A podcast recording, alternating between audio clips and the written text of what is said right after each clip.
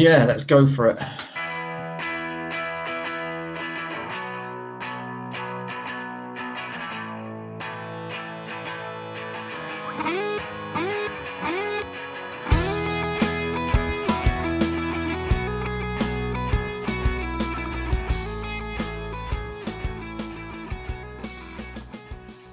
Hello, and welcome to season six, episode six of the Scene from Above podcast. I'm Alastair, And I'm Andrew. And we are your hosts for a show that aims to bring you an informal discussion about the cool things happening around the world of Earth observation at the moment. You can reach us via the podcast webpage, scenefromabove.org, where you'll also find the podcast archive and show notes. Follow the show on Twitter via at EOSceneFrom and using the hashtag Scene From Above. This episode, we'll be chatting a bit about being an EO business.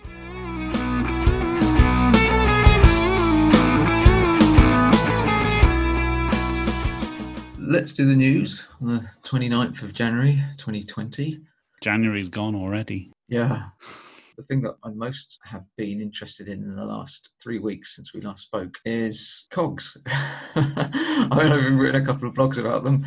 You can get the Landsat 8 data as a COG from the USGS, which is fantastic.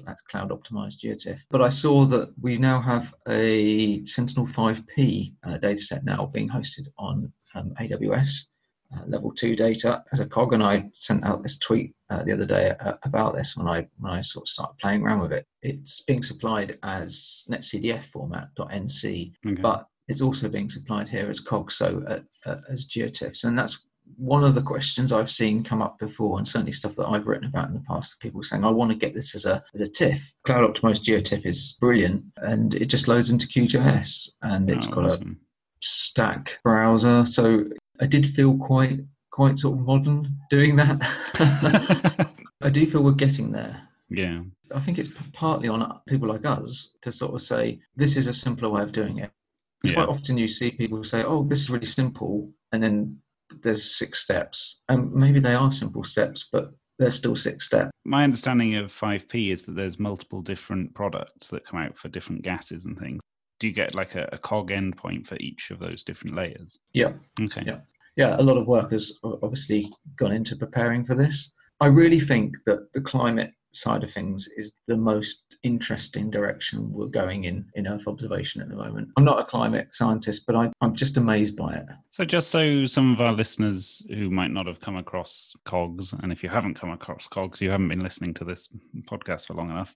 Am I right in thinking that if you stream cloud optimized GeoTIFF into something like QGIS, that then you would use that to generate your, for want of a better example, NDVI layer, and your NDVI layer would be saved onto your local machine, but you, but you don't have to download the data. That's that's the whole point of this, yeah. If you did it in QGIS, if you if you had um, a cog of uh, Landsat 8 and you did the NDVI calculation, then then the resulting calculation would be saved onto your computer. Yeah. You could um, create a, a VRT format, a, a virtual raster, and Right. that would be a pointer to the data, and that would probably be the smart way of working. Cool.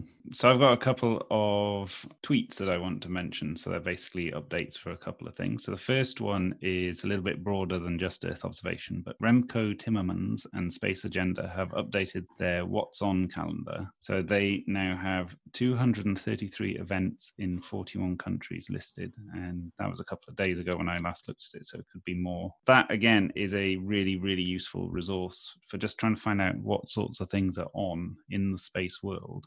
That's one to check out just to find out what's on near you or what's on where you want to go on holiday. The second update was that the first GEDI products are online. So this is Jedi GEDI, which stands for the Global Ecosystem Dynamics Investigation. And that's a LIDAR mission uh, that's on the ISS, uh, the International Space Station, and it's mapping specifically forest structure. And there's been some really interesting tweets coming out of their account this last week or so if you're interested in sort of 3D and forest structure and things like that, then check that out as well. Awesome. I'm just looking at their Twitter account. Yeah, looks looks good, doesn't it? Yeah. Um, okay, Google have uh, released out of beta their dataset search. This is really interesting. You can start using this. I think this is another big step in finding data. This Google dataset search may become quite an invaluable part of finding out more information and, getting you to the right place faster. So I thought that was quite a big announcement, and I can only see this being improved as more people use it. I was just looking back at our archives, and you did, yeah, you you mentioned it going into beta back in season two. There you go, season six now. So the next thing I want to quickly mention is that uh, Satellogic successfully launched two satellites. Satellogic is an organization that is basically trying to build what they call the first scalable Earth observation platform with the ability to remap the entire planet at both high frequency and high resolution. I'm not entirely sure how that differs from Planet, but um, yeah, so they've managed to put an additional two satellites up into orbit this week, which is pretty cool. And they want to try and get 16 launched over the next year or so, up to a constellation of about 90 in the next couple of years. But at the moment, they are naming their satellites by uh, women involved in science. So they've already had Ada after Ada Lovelace and Maryam after Maryam Mirzakhani, the only woman ever to win the Fields Medal. And they've just launched Sophie and Marie after Sophie Germain who's a mathematician and physicist, and Marie Curie. The payload systems on these are basically a multispectral camera with a one meter resolution and also a hyperspectral camera with a 30 meter resolution. So the hyperspectral revolution is on its way. as we predicted two years ago. we're in this sort of period now, aren't we? 2020, 2021, 2022, etc., where we're going to see huge constellations going up. Hyperspectral may be, may be the differentiator. Certainly sounds exciting. And they're also they're a company that's uh, headquartered, I think, down in Argentina. So it's nice to see a company or an organization from a different part of the world really pushing things forward. Yeah.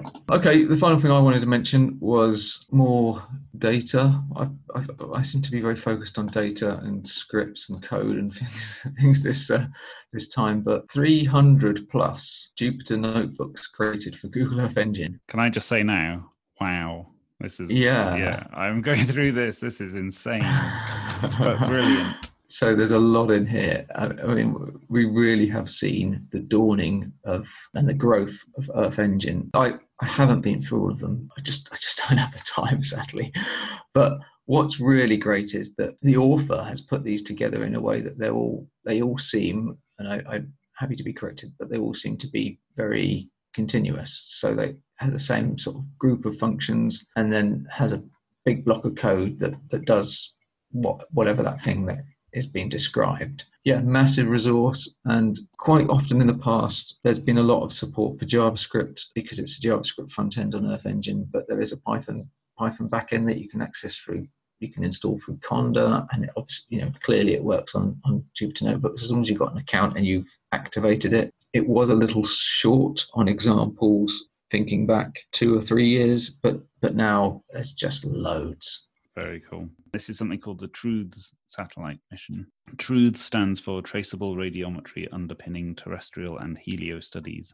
So you can see why they called it TRUTHS. And basically, industry from the UK, Switzerland, Czech Republic, Greece, and Romania uh, met on the 21st of January at the European Centre for Space Applications and Telecoms in Harwell, which is in Oxfordshire in the UK, to discuss a new climate mission which will be supported by the UK National Physical Lab's capability and expertise in measurement science. So, this is part of the UK's commitment to combat climate change, and TRUTHS will set a new benchmark for fundamental climate data and remove biases from existing sensors, helping to ensure essential long time base studies of key parameters which impact our understanding of the Earth systems and how they are changing. So, the primary objective of TRUTHS is the creation of a climate and calibration observatory in space. Which will reduce uncertainty in the Earth observing data, leading to improved confidence in decision making, particularly related to climate mitigation and adaptation strategies. The way I look at this is basically it's a big collaborative European project where people are coming together to try and put together a project for calibration of climate data. Cool. And that's it for the news, I think.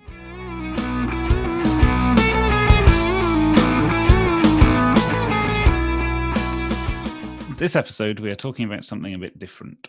us, or more specifically, what it's like working as an independent entity in the EO sector. The topic idea came from Christoph Rieker, long-time listener, who wrote to at EOSceneFrom saying, as both of you are working independently, I think freelancing in the geospatial industry would make for a great topic. Usual projects, day to day, client acquisition, etc.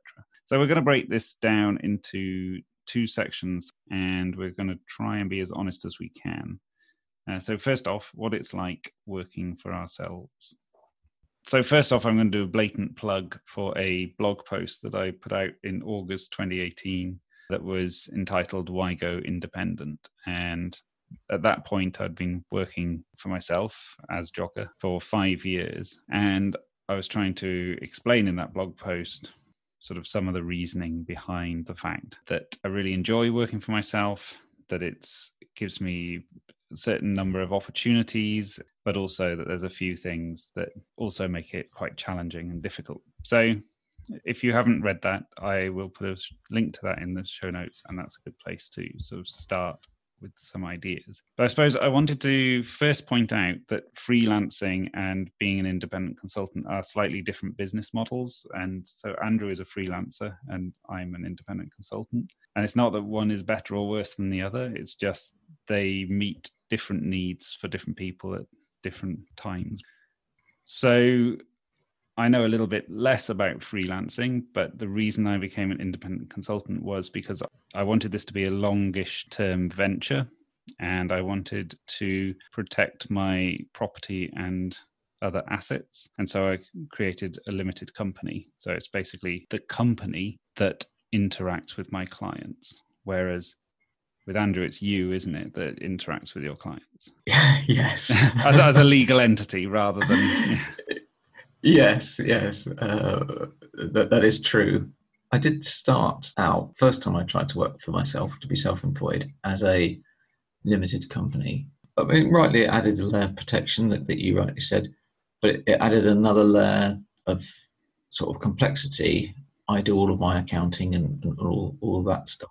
It's all on my shoulders, as it were. With a company, I had a deal with a accountant. You know, if, if I wasn't earning any money, I was still paying for an accountant I suppose another thing as well that I've found is that you are Andrew Cutts. So if somebody wants some Python training, they can look up Andrew Cutts Python training and they will get to your website. I suppose with me, they would look up Alastair Graham and it should take them to the Geoger website. But it's almost like there's a brand between me and the client, which is great once you've done all your marketing over a number of years and you've built up the fact that people know that that brand is effectively Alastair Graham.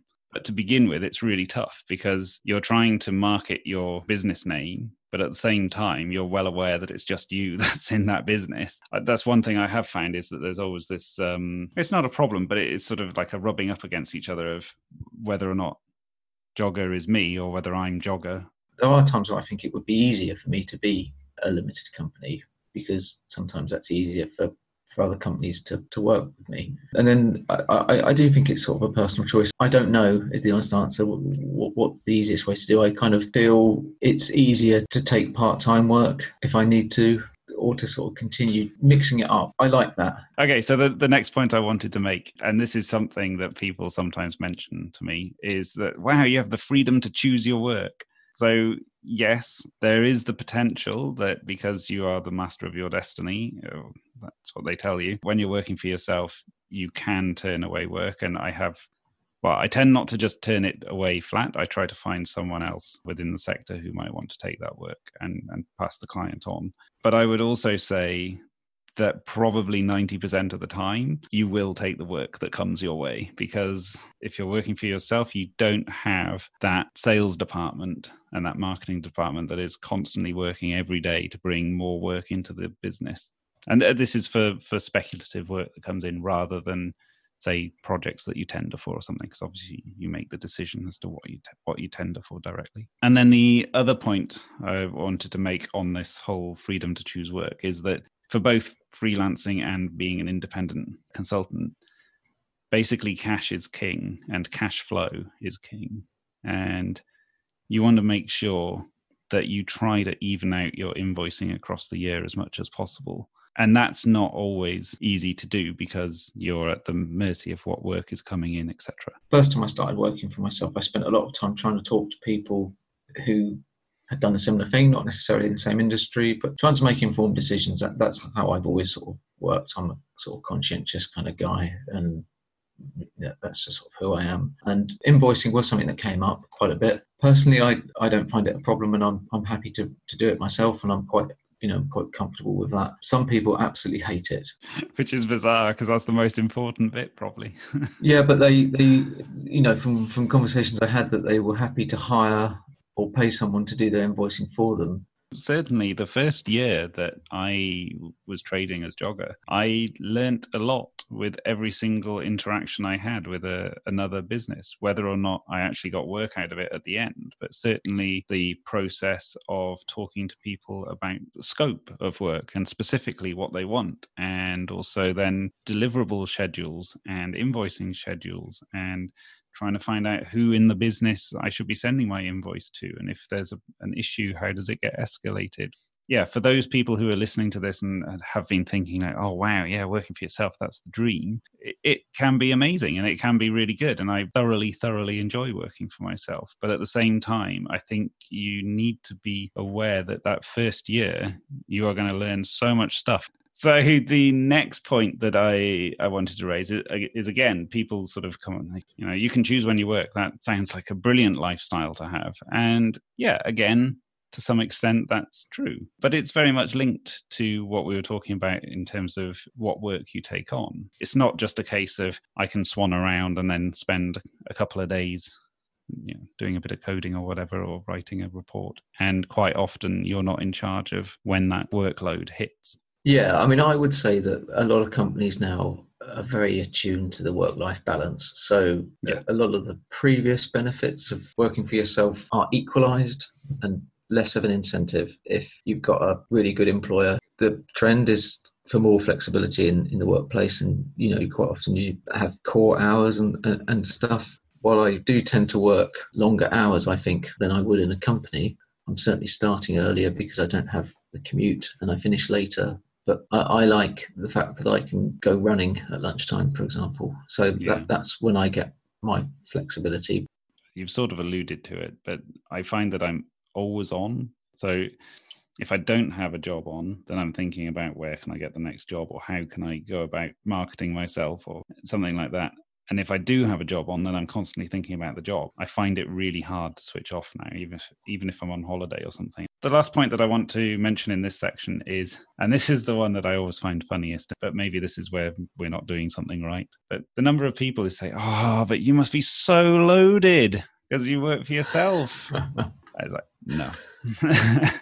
that doesn't seem to be the way that it works because obviously you are limited by the fact that you can only do as much work as you, the the person, can do. I've got a, a blog post that's coming out.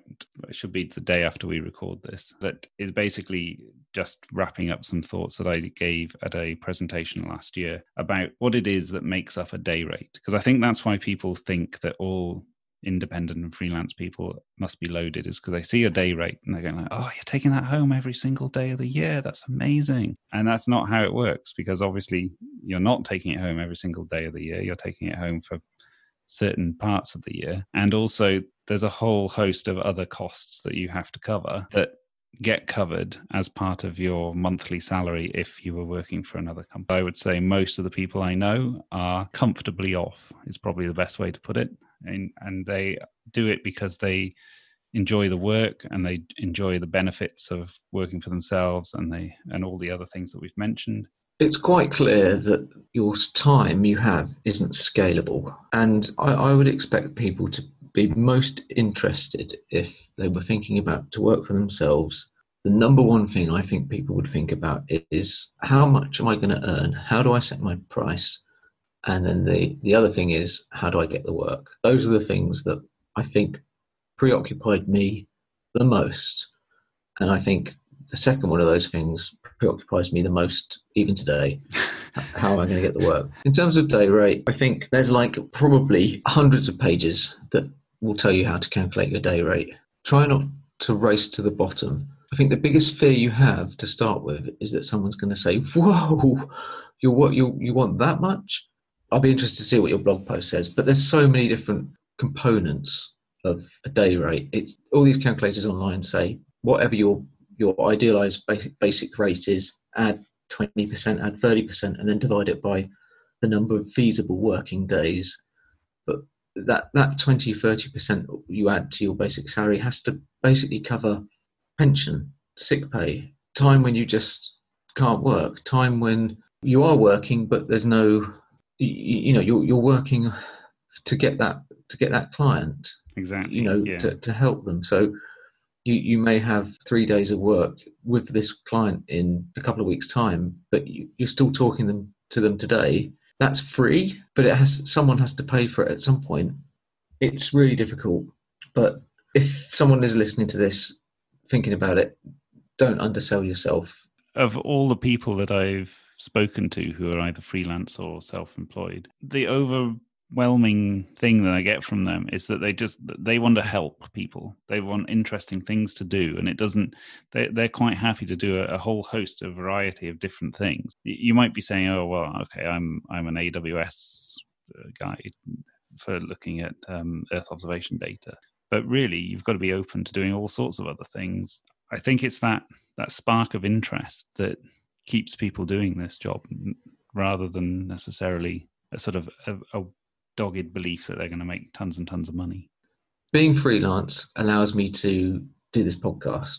It allows me to to blog and it allows me to be independent and have independent public thoughts so I can I can express how I see the industry or, or all this kind of stuff. And that's a real blessing and I and I feel really grateful and totally motivated to do that. Yeah, that that gels completely with the way that I I approach things as well. Right, next up, we want to provide some thoughts about getting going in this world. As a couple of listeners have mentioned to us over the past few months that going freelance or independent might be something that they want to pursue. So first up, talk it through with friends and family. I would say that's pretty crucial. Ideally, have a cushion of money, so six months current income is recommended, but I fully accept that not everybody be in the position to do that. But certainly, having three months would, I would say, would be the most important thing. Identify your first customer, and if you can, have a contract in place before you start officially being freelance or independent con- consultant. Network start right now like put turn off the podcast and go and start networking right now. Keep costs down so use low cost or free services where you can. Uh, give yourself set goals and timeframes for success. Have access to decent IT tech. So that means that if you need to upgrade personal computers, do so whilst you're currently earning from an employer and you get your monthly salary coming in identify somewhere that you're going to work be confident and assertive without being annoying. So this this is something i learned right at the beginning is actually if you start questioning yourself then that comes through with the people that you're talking to. So you need to be confident that you're good. And then finally be prepared for failure what's your backup? You need to have an out. And so that if it doesn't go according to your plan then you know where you're going to go after that. So that's my list. Good list. Thank you. I mean i came at it from a redundancy so i can strongly recommend a book called what color is your parachute? What works for one doesn't necessarily work for another. And yeah. i've read many books. I enjoyed the what color is your parachute book because it gave me context and ideas and directions i may want to consider and the best thing I did was not on this list, and that was I tried to reach out to people who were working in the industry doing what I wanted to do, and I tried to talk to them, but I tried not to talk to them in a way that they felt that I was wasting their time. Uh, and in fact, you were one of the people I spoke to because you, you know I, you were well well sort of set up and, and, and going, and I really appreciate it, and, and I was very grateful for it. And most people are very generous with their time. I think that I've been too focused on within the industry that I work in, and it's taken a long time for me to realize that most of my work is probably not going to come from people within that industry. I need to reach out. Knowing that you you have to go and find people that you've never come across in an industry or industries that you don't generally hang around is I find that really scary as a one person company to be able to go and convince someone outside of our sector outside of earth observation that they need our skills that in itself is a skill. That expectation management is critical, I think, when you work for yourself because everything comes down to reputation at the end. It's trying to sort of define your purpose in a way. For want of a better example, why do you use an airline above another airline? Is it just price? Is it because you have a, an affinity with them? Is it because that's the convenient one to, to travel with if, if you're flying? People form an emotional connection and that's that's the connection i want to form with with people. I'm a person and when someone asks could you do a course? I say yes what do you want? You get the choice of me jen. You can just have me going and hitting you with as much information as you can consume which is often what people want or you can have it very tailored into to what your needs are. And that's just a very specific example but that's what I imagine you get when you're working on a project or when I'm working on a project, you get Andrew or you get Alastair. You get flexibility to suit whatever the actual problem is. And a good freelancer or independent consultant will sit down with the client and go through whatever the scope is and really tease out what it is specifically that is required for a certain job. It's it's so imperative on the individual when you're trying to make a go of working for yourself that you need to get these things really ironed out. So that flexibility is key. I think ultimately, when people ask me what's it like, hopefully we, I will refer to this podcast because it will save me typing a heck of a lot of stuff up. and it is a bit of a brain dump, but to sort of summarize from my point of view, if, if you're thinking about it, very few people sort of step out and try and work for themselves. And if, if you are thinking about it and you want to do it, then really go for it. Good luck to you. Yeah. I'm really, really rooting hard for you. It's an experience, whether it works or not. And if it doesn't work out in three months, three years, whatever, and it doesn't work, then I think that's that's that's not a failure. That's a, that's a success. You tried. That, exactly. That's the only way we can learn. That's exactly what I was going to say. Is that irrespective of how it turns out, you haven't failed because you'll have learned so much in the process, and hopefully you'll have had a good time. You can do it if you really want to do it. Then there's no reason why not to give it a go.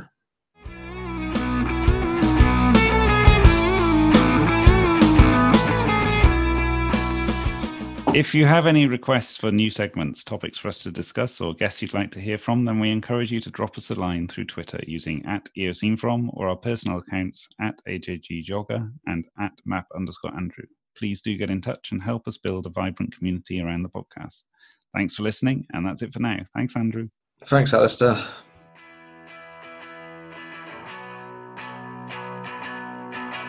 You're a business tiger.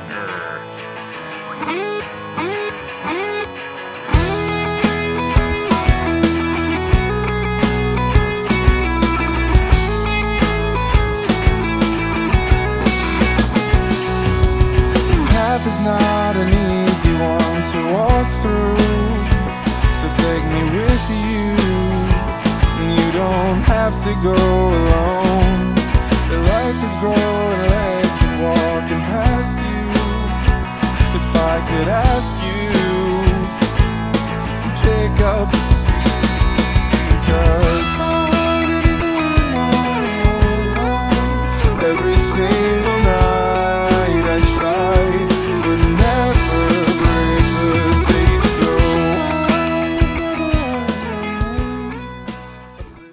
Podcast music is Cracker Jacks and Tin Whistles by Ocean Heights and is licensed under the Attribution Non Commercial Creative Commons license. Available on freemusicarchive.org.